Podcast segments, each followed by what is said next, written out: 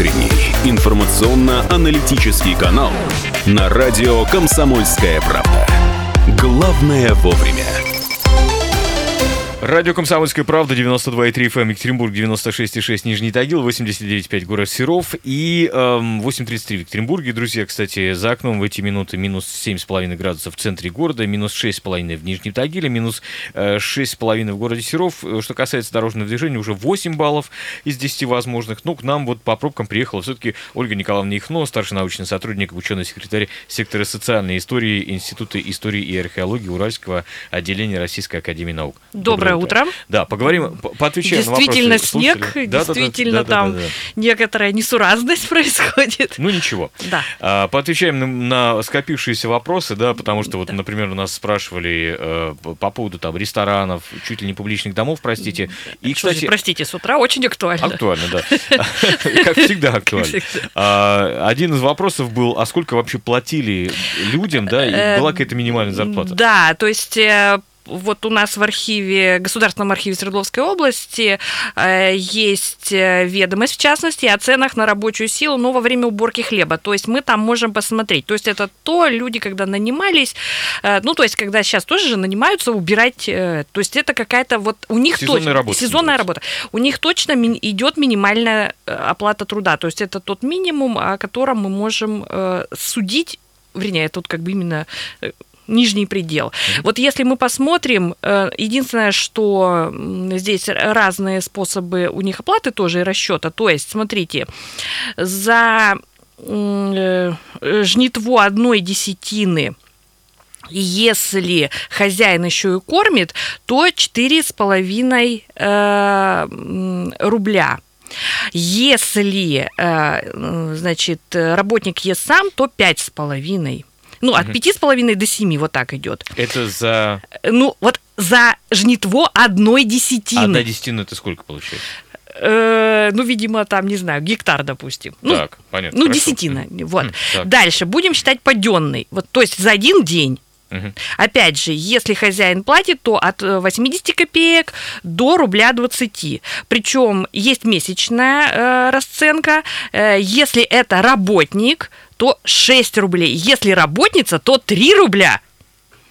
То есть э, дискриминация по Полная. признаку была. Была, конечно, то есть это обязательно. Но надо понимать, что все-таки тяжелый физический труд у мужчины и у женщины на э, когда жали, все-таки это Разный был. э, разные, это просто эффективность труда разная. И это совершенно объективно э, могут все что угодно говорить. Десятина чуть больше гектара. 1,9. Ну вот я говорю, А, ги- а, ну вот вот я говорю гектар. гектара, Ну это да, это много на Нормально, самом да. деле. То есть Да, да, да. 11 рублей, сколько он там будет ее жать, это много. То же самое, вот смотрите, по Екатеринбургу, эм, значит, также платили по следующим ценам. Рабочему в день 50 копеек, плотнику рубль 50 копеек. Значит, э, то есть у нас есть это предел, да единственное, что нужно понимать, что это, э, ну, конец э, 19 века, э, цены там могли расти, естественно, вот, допустим, к 17 к 1917 году. И, конечно, это сами по себе эти цифры ни о чем не говорят, потому что нужно смотреть и покупать, цен да, покупательскую далее, да? способность, э, там зарплату, допустим, инженеров, учителей, врачей. Э, ну, я говорю, у предпринимателей это, конечно, э, с- с- ну, это совершенно индивидуально. И, э, то есть э, сами по себе цифры, еще раз говорю, ни о чем не говорят. Их нужно вписывать в контекст, причем действительно по десятилетиям, а, по стоимости продуктов или той же самой минимальной продуктовой корзины. Если мы с вами говорили у, у мамины сибиряка, что он за 2 копейки мог в обжорном ряду поесть, Мгм. за 2 копейки. За две копейки, да. Да. Я получал 50 в день. Да, а рабочий получал 50 копеек в день. Но он же там должен еще жить. и, ну, я имею в виду не только есть, и, допустим, кормить семью или содержать жилье. э, Там, ну, в общем, еще какие-то у него есть э, занятия. А вот вопрос, который Арсен снял с языка буквально. Брали ли налоги и сколько? И вообще, как, Да. как, как это выглядело? Потому что мы сейчас знаем, что это устроено все просто, там работодатель платит или там предприниматель Нет, там платит. А платили было? сами э, предприниматели, потому Да? что, да, допустим, опять же, вот...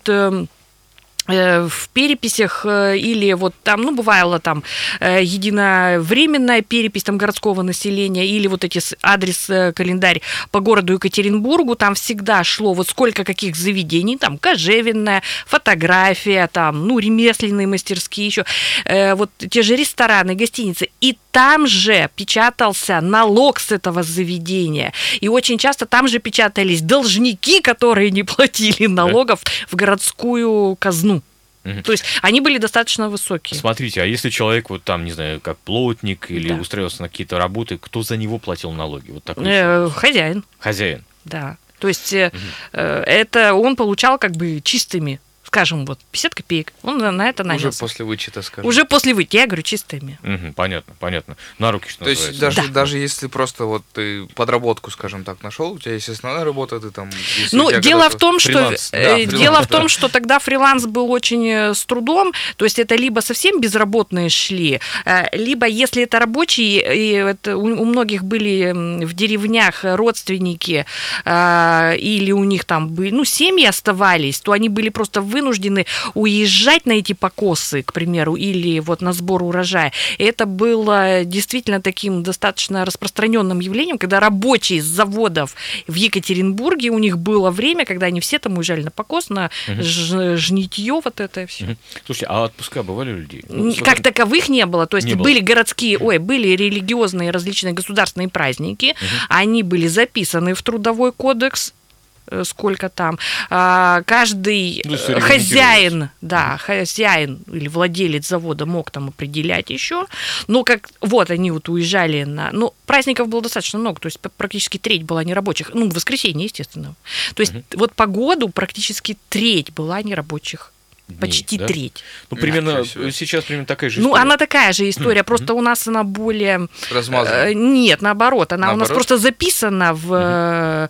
Ну, Рабочем каля- да, календаре производственном календаре. сейчас, А тот календарь просто отличается, и сейчас очень сложно совместить как бы наш, э, вот, наш календарь и тот календарь. Их сложно совместить, поэтому вот некоторые бывают нестыковки. Кто, Мгм. кто пытается жить, как бы присев на два стула. Ага, понятно. в выходные были тоже? Ну, то есть Воскресенье, я же говорю. один Это день, обязательно, да, потому один. что все должны были ходить в церковь. церковь. Ну, Мгм. понятно, да. Но это прям вот так, чтобы, ну, Нет. то есть А- всегда чем-то человек был занят. Он, да, он должен был себе, конечно, добывать еду. Как правило, сколько длился рабочий день, если есть какие-то упоминания? на Э, этот Ну, счет? вот 8 это очень... к- 8 часов, я имею в виду, это короткий день. Ну, как бы такой. То есть он до 12 Пятница. мог. Ага. До 12.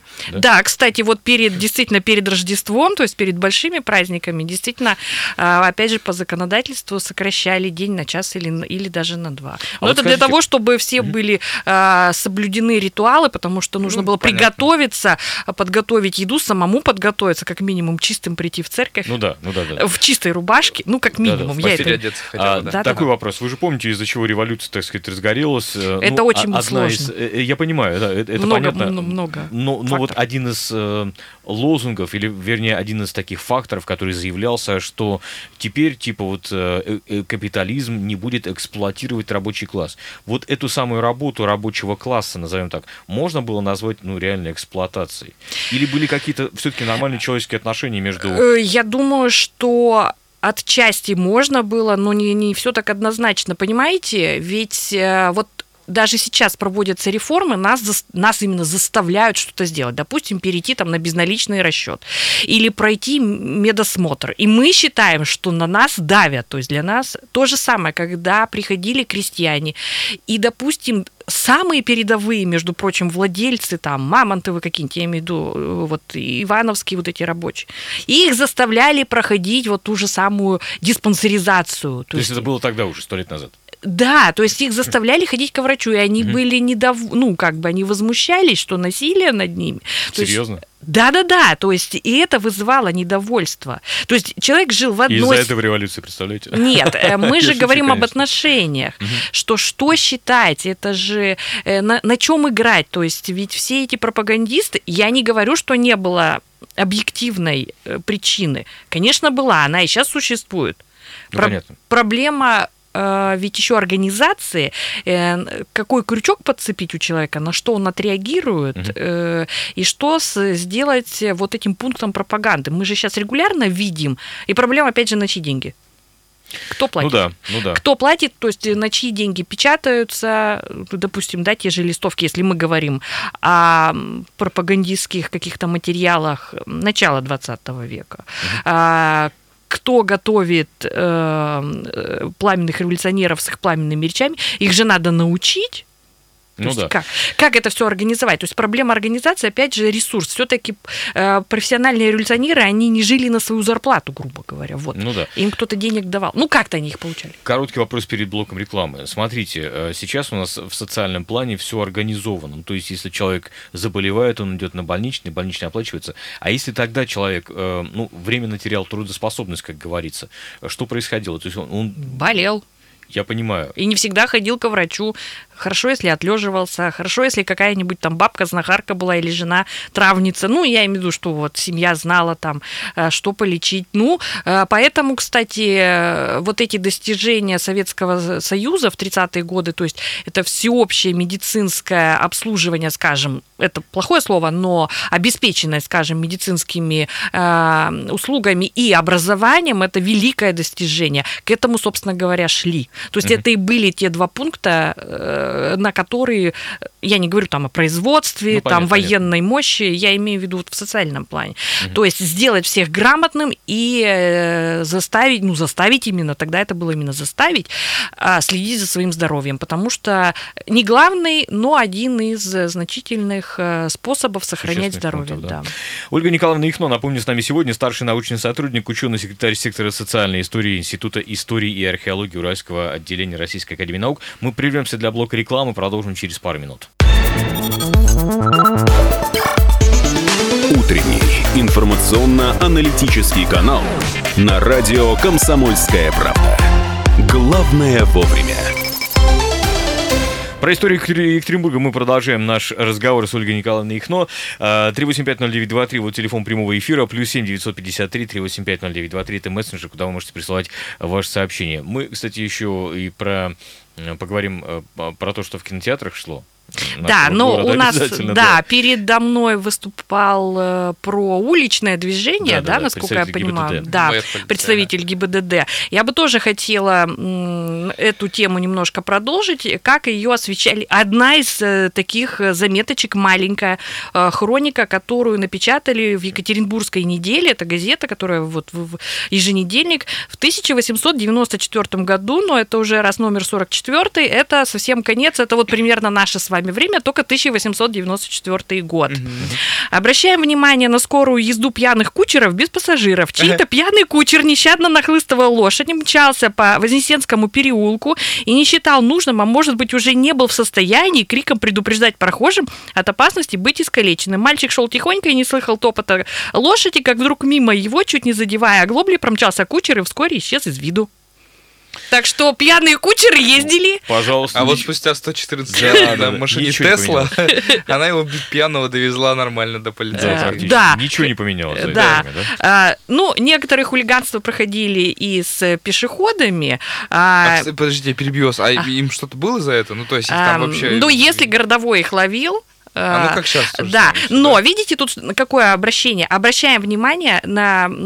Типа, дескать, просто предупреждаем, что Да, это был чей-то пьяный кучер еще в придачу. То есть он у кого-то служил. нани- нанятый Да, ага. то есть как бы могли обращаться к хозяину, либо если он служил на бирже вот этих извозчиков, да, но тут именно кучер, то есть не извозчик, а пьяный кучер, то есть это чей-то, Ну, чей-то, понятно. вот, то есть это к хозяину, грубо говоря, машины. Разберись. Да, разберись. Намек вот. такой через газету. Да, Ага. и, ну, могли бы городовой или там, ну, полицейский п- постановление, то есть это же все государство работало, у него функцию эту никто не отменял.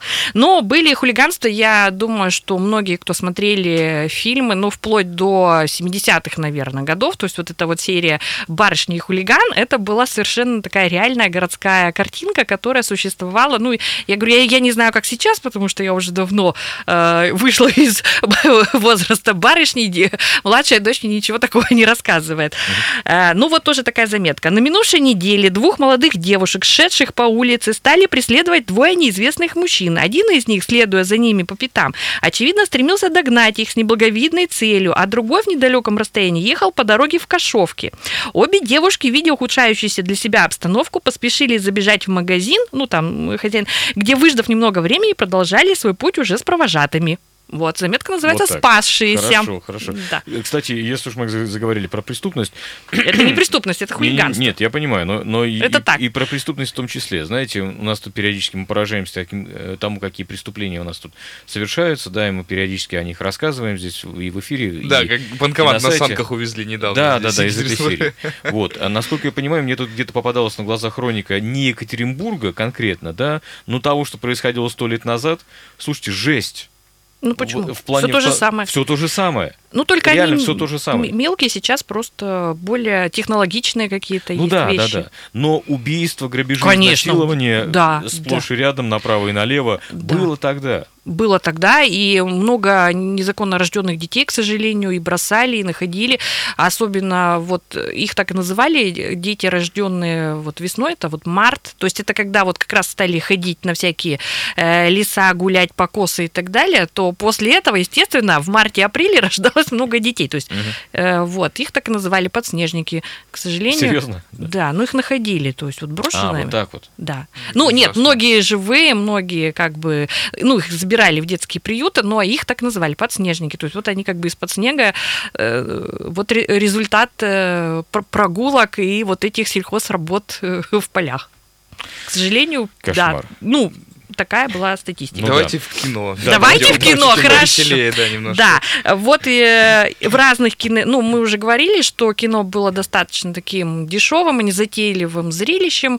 Э, Действительно, Ну, как самое, кино. да, самое такое доступное для широкого. Я имею в виду, когда не только вот э, гуляния, какие-то там балаганы, катания с горок и так далее, но вот тех- технически вот этот самый был дешевый вид развлечений.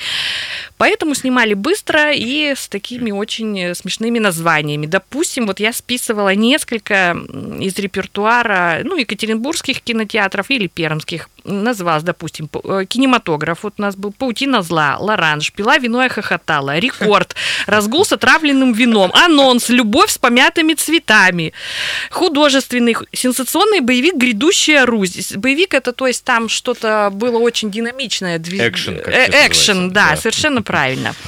Вот, значит, технические новинки тоже. «Любовь и бензин», дивная комедия.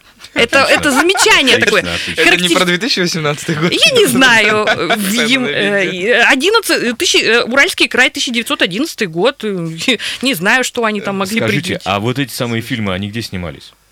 Они в России, но вот «Раба любви»-то и в России снимались, и за рубежом, зарубежных очень много А фильмов. здесь конкретно в Нет, в Екатеринбурге не, не, ничего, было. да? Нет, Просто это все как я- бы из Запада приходило. Это все творное влияние Запада. Да-да-да. А Я просто представляю себе технологический процесс, что с каждой, там, не знаю, с каждой пленки нужно было сделать копию, и все это, ну, сложно. Типа, да, где По это те- у нас делают? Да. Ну вот, я еще хочу. э, э, вот, была аннотация кинолента «Жрица свободной любви». Это название было.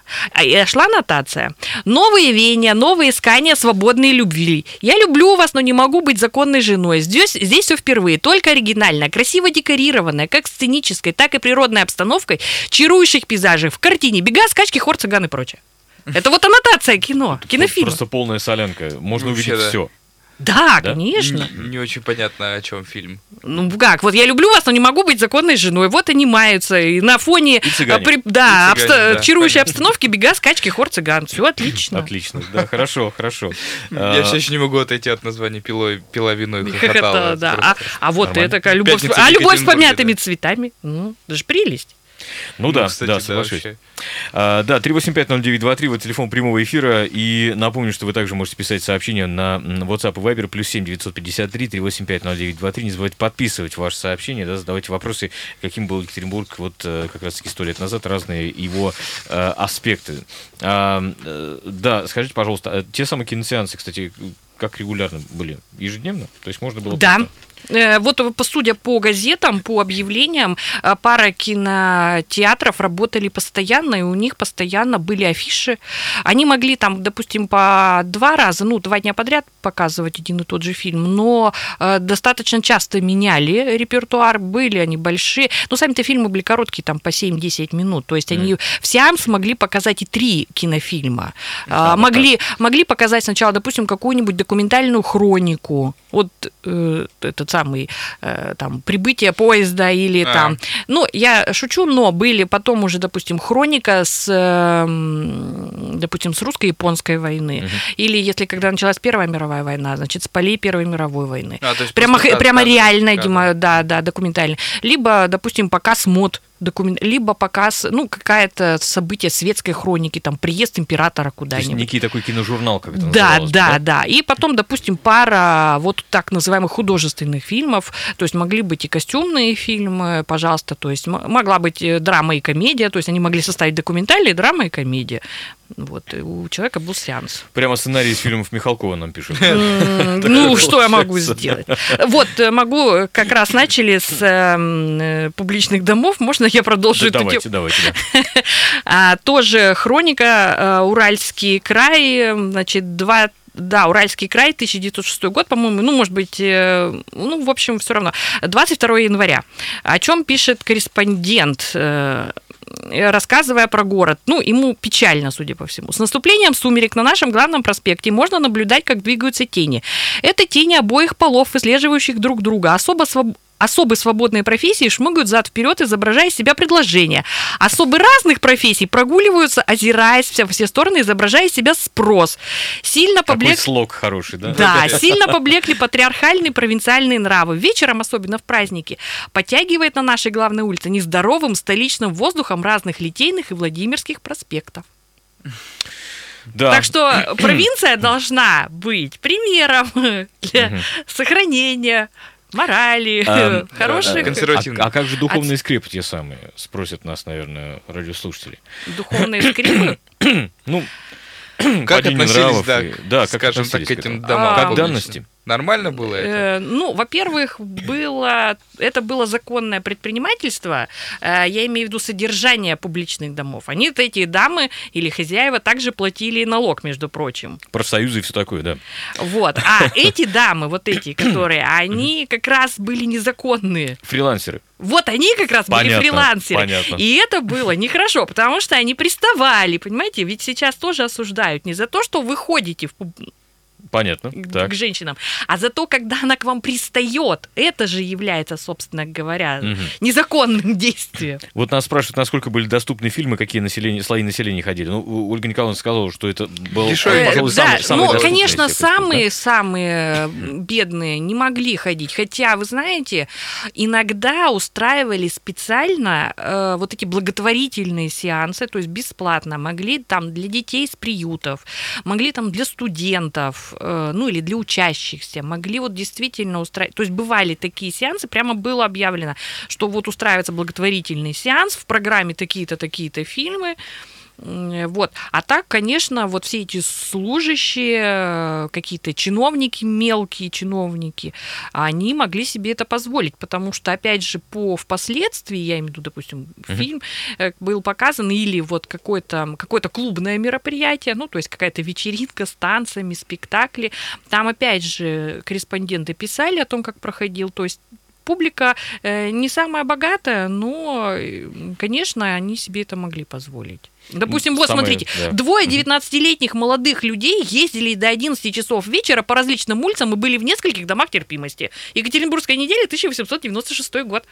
Нормально, хорошо. Такой заезд получился. Да, Ольга да, Николаевна, да, спасибо вам огромное, спасибо. местам, ага. А, Да, напомню, как всегда, по вторникам, вот э, с нами Ольга Николаевна Ихно, старший научный сотрудник, ученый секретарь сектора социальной истории Института истории и археологии Уральского отделения Российской Академии Наук. А, Ну, а, напомню, что с вами также все утро Андрей Леонов, Максим Клюнов и я, Павел Филиппов. За окном в эти минуты в центре Екатеринбурга по-прежнему минус 7,5 градусов. Что касается дорожного движения, привет э, Екатеринбургу. Девятибальные пробки в данный момент, вот прямо сейчас у нас. Друзья, всем все-таки хорошего настроения, оставайтесь с нами. Утренний информационно-аналитический канал на радио «Комсомольская правда». Главное вовремя.